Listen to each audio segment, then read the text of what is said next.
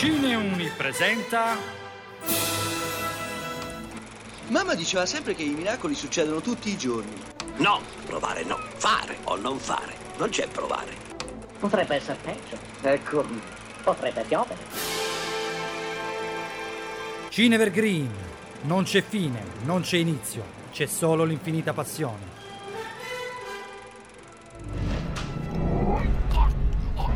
Dov'è Skywalker?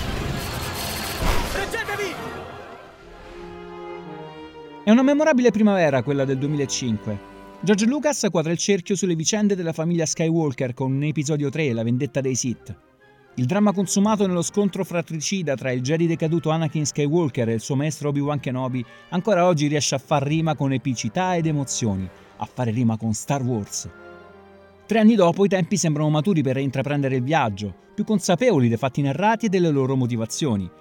Ed ecco che in un caldo maggio scorgo all'ingresso di un cinema romano un pannello con un logo inconfondibile che richiama la mia attenzione. Star Wars, The Clone Wars. Non vedo nessun attore, solo spade laser sguainate da alcuni personaggi familiari, ma e fu questo che mi lasciò l'amore in bocca. Non erano Aiden Christensen o Ewan McGregor. Si trattava di un film di animazione in computer grafica e subito nella mia mente un accalcarsi di pensieri contrastanti. La delusione nei confronti della Lucasfilm, che stava scegliendo una strada facile per far soldi, conquistando un pubblico più infantile. Quel film non lo voglio vedere per nessuna ragione al mondo. Sono passati anni e nel frattempo The Clone Wars è divenuta una serie televisiva giunta alla sua settima ed ultima stagione nel 2020, esclusiva premiere per il lancio di Disney Plus. E siccome Lucas l'ha definita importante almeno quanto i film, ho dovuto sospendere il mio sciopero purista portato avanti da anni con orgoglio. La pellicola è un lungo episodio pilota che ci aiuta a tracciare le prime importanti coordinate. La guerra dei cloni è in corso da qualche anno. La Repubblica Galattica si impegna a contenere le mire espansionistiche dell'alleanza separatista. Anakin e Obi-Wan sono generali Jedi in prima linea e nell'ennesima missione il maestro Yoda affida un'intraprendente allieva Padawan al giovane Skywalker, Ahsoka Tano. Inutile dire che i due si somigliano in temperamento e nell'insofferenza ai protocolli, e l'intesa non tarda a prendere posto all'iniziale recalcitranza del Jedi dallo spirito libero. Insieme dovranno salvare il figlio del pericoloso contrabbandiere Jabba the Hutt, un elemento chiave per spostare l'ago della bilancia a favore della Repubblica. Ma il tempo non è dalla loro parte e non tutto sembra essere come sembra. Dave Filoni riceve il testimone di Lucas alla regia. Non è un neofita e si sente a suo agio con storie di prescelti e miti lontani nel tempo e nello spazio, come in Avatar, la leggenda di Ang del 2005.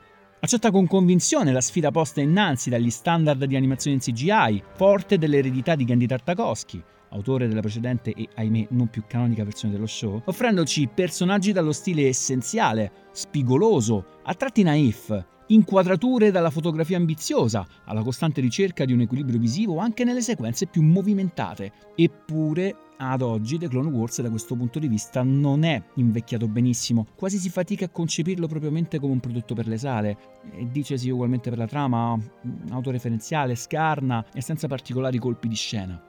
Molti gli attori e i doppiatori legati ai personaggi interpretati in altri titoli della saga, come lo stesso Samuel. Jackson, Anthony Daniels o il compianto Christopher Lee, mentre nella versione italiana troviamo confermate le voci dei primi due episodi prequel come Francesco Bulkine, Francesco Pezzulli e Federica De Bortoli. Che dire, The Clone Wars è un vero paradosso. Di per sé piuttosto scialbo, ma al contempo un necessario incipit di una storia molto complessa che non possiamo ignorare per arricchire la nostra esperienza a Star Wars e affrontare non solo il lato oscuro di un Jedi prescelto, ma, ed è questo quello che conta veramente, anche quello con cui ci misuriamo ogni giorno. È Skywalker della Repubblica la sola speranza. Qui è Guglielmo Ercole De Simone, per Cineuni Roma. Passo e chiudo. Se non dovessimo risentirci, buon pomeriggio, buonasera e buonanotte.